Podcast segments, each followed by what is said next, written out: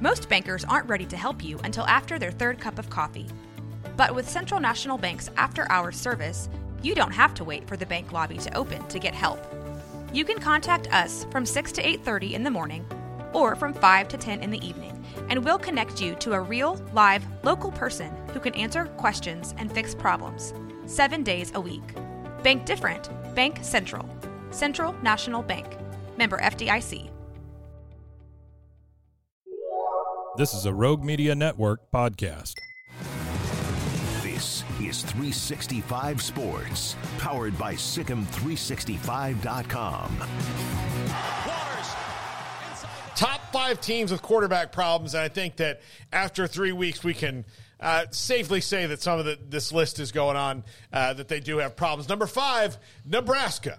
And Smokey, I'll let you speak to this. I know that they're probably excited with the way that Haarberg played against Eastern Illinois, but it seems like they're going to be kind of maybe sifting through guys throughout the season, especially based on the health of Jeff Sims, who did not play well in the first two games. But uh, Matt Rhule in year one, and I don't think there were super high expectations. But right now, they've got they've got quarterback issues. Yeah, they do. The young man. Uh, played well, young local kid. Uh, I, I he, he didn't throw for a lot. He, he, ran well enough. He got some guts to him, but uh, that eventually that was a team that they should have beaten easily, and they did in northern uh, Northern Illinois. It was a little bit close there for a little bit, but and then they lost two running backs. Did you hear about that? Mm-hmm. Johnson's out.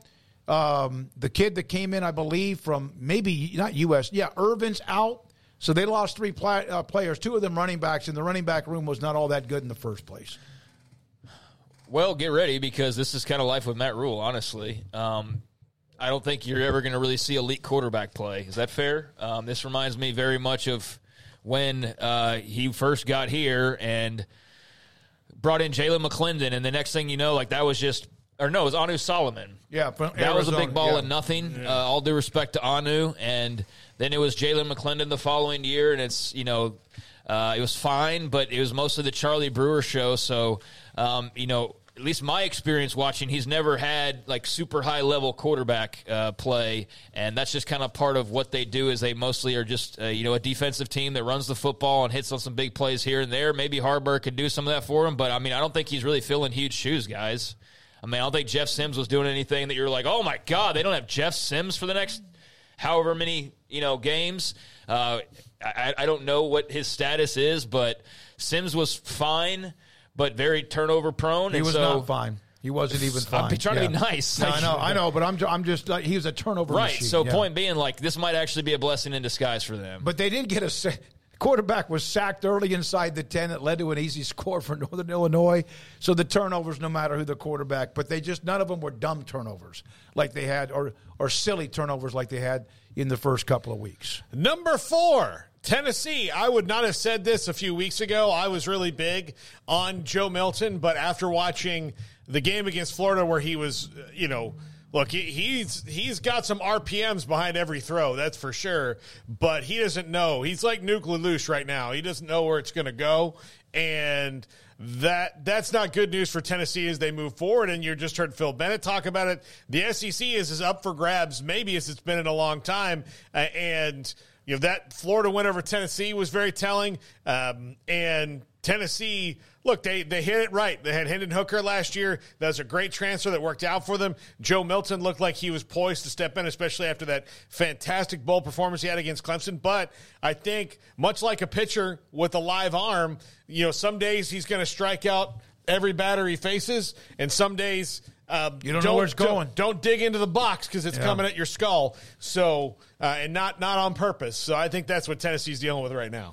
Yeah, that really reached a fever pitch uh, in the second half. Uh, you know, fans wanting uh, Nico Iamaleava to get into the game, and understandably so. And you know, he's a big time prospect, a big time NIL guy from all indications. And they said, you know, in the past that they don't plan on redshirting him. So I would imagine that we're not that far off from potentially seeing uh, some more of the, you know, the young star in Nico uh, versus, you know, what we saw from Saturday and, and Joe Milton. That's not going to be sustainable for them or, or, for their expectations. So yeah, there is some some question there. This is not Hendon Hooker uh, 2.0 by any means. Yeah.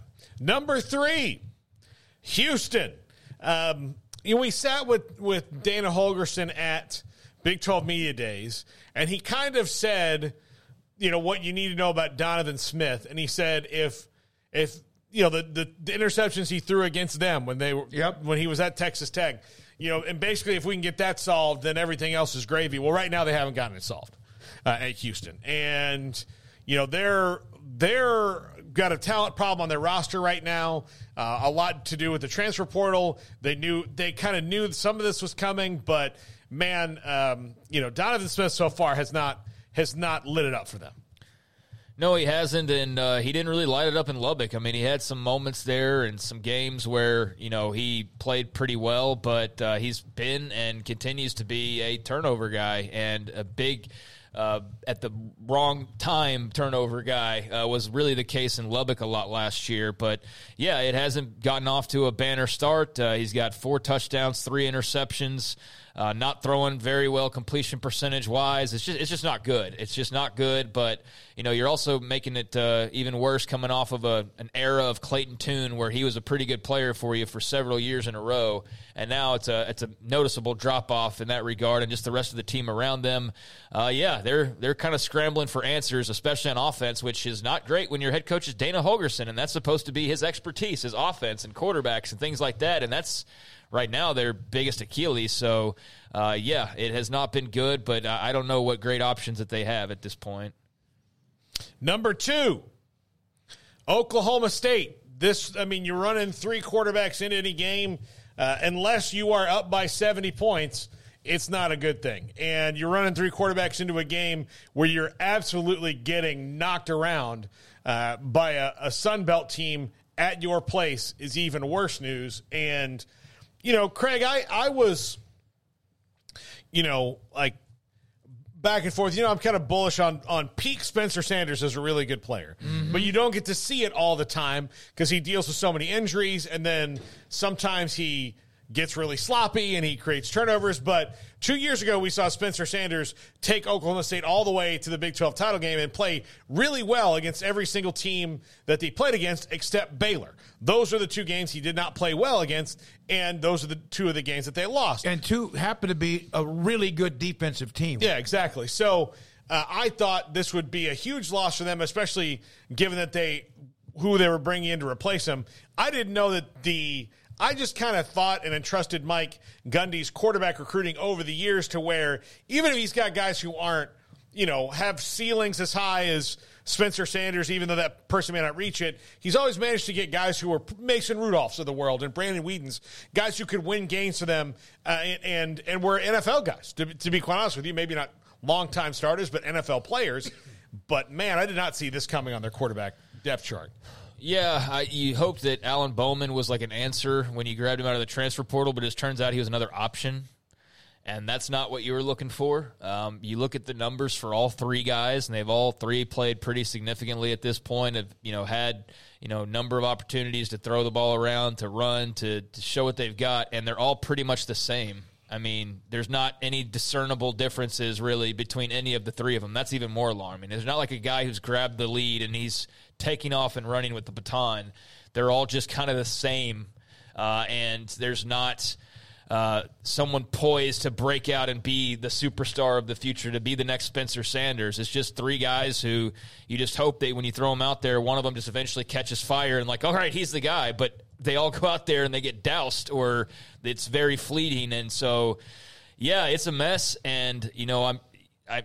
I have faith that Mike Gundy will eventually figure it out, but I think to be at this spot heading into the season and to be at the spot you are just three weeks into the season or month into the season is awfully disconcerting, obviously disappointing uh, if you're an Oklahoma State fan and, and you just expect better at that spot because they have had a lot of really good players, but that is not the case right now. And it doesn't help that their offensive line is not good at all, and they can't have a run game to complement and help out their quarterbacks, no matter who it is. So at least with Spencer Sanders, he could take off running, but you don't have that guy now. So again, they're all kind of this. They're all similar um, in, in what they've done performance wise so far, and I, I just wonder like how long you can keep running three horses before eventually like something has to give. But um, you know, it, it doesn't appear like they've got a, an end game in sight just yet. And number one, Alabama. And the reason they're number one is, is obvious. Look, they they've had just the revolving door of like Nick being able to go to the quarterback machine, and even kind of slightly upgrade. Like you know, No. you go like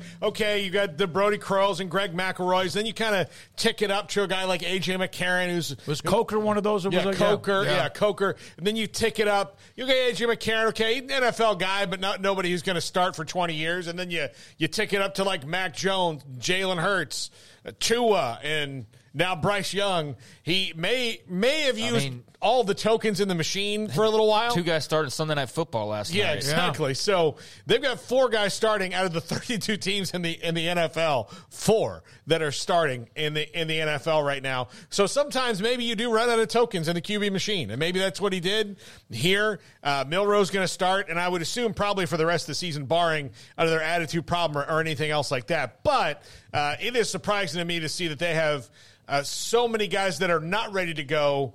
Even after Milrow, even a little bit, right there on the roster. Yeah, I mean, you just have it so good for so long. I mean, eventually the the run, you know, or the well dries up. Uh, it happens to the best of of them. But yeah, I, I you know I think the, just the success they had was also something that worked against them. Right? Of you can't hold on to everybody and just have this stacked quarterback room, and eventually guys move on. But because you kept hitting on so many great players one after the other. Um, that it was just you're bound to run out at some point. and I, I'm not uh, giving up on Jalen Milrow. I think he can still win some games. I think he's still got a lot of room to grow, but he's just not near that level of the guys that they've had and that's you know that's not a knock on him. That's just that says how high that level has been for so long that yeah sorry he's not a starting quarterback in the NFL automatically. Like the past 7 guys or whatever out of the last you know 8 or whatever the number actually is not like those guys but yeah um, they just they don't have the guy right now, and they've had the guy pretty much every year for as long as we can remember. But that's just not the case this time around, and, and they're having to deal with it and have, having to learn kind of how life is on the other side and, and how normal uh, this is for most teams, uh, you know, year in and year out.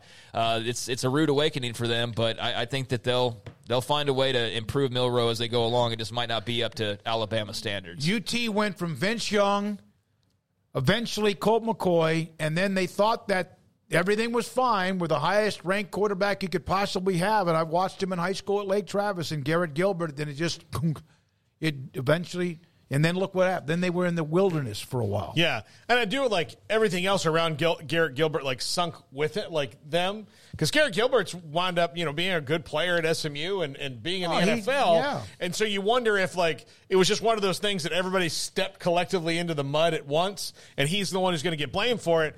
Um, in Alabama, you know, Or it's does like he have extreme pressure on his shoulders Exactly. because he was called like everything the Yeah. golden boy and yeah, uh, you know. Exactly, exactly. And then at Alabama, you know, like I wonder if their fans are like, so we don't have a quarterback that's going to get drafted in the first round, but we have one that's going to get drafted the second round, Or drafted. We don't- Or just we- drafted. And they're like, I, I don't know, like, Well, what do your teams do? How much know? is also who's calling plays? Yeah, like how much is Rees. the coaching? How much is you know? It's not just Jalen Milrow. Can't blame just him No. because I'm not so sure about just their whole offensive philosophy in general. But uh, yeah, I mean it's a combination for things for them and.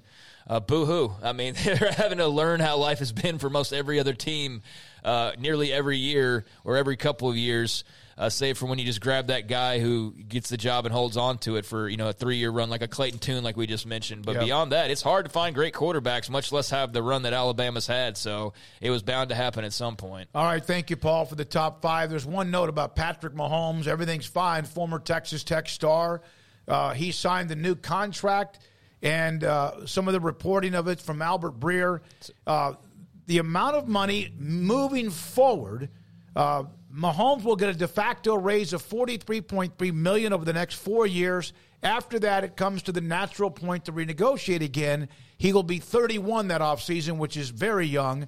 Uh, a lot of the money prioritor- uh, prioritized uh, prioritized cash flow over guarantees. So no new money. Money's just moved forward. There is still the injury, the full guarantee, and signing bonus. But congratulations to Patrick Mahomes and the Chiefs for getting that done and opening up some money for themselves.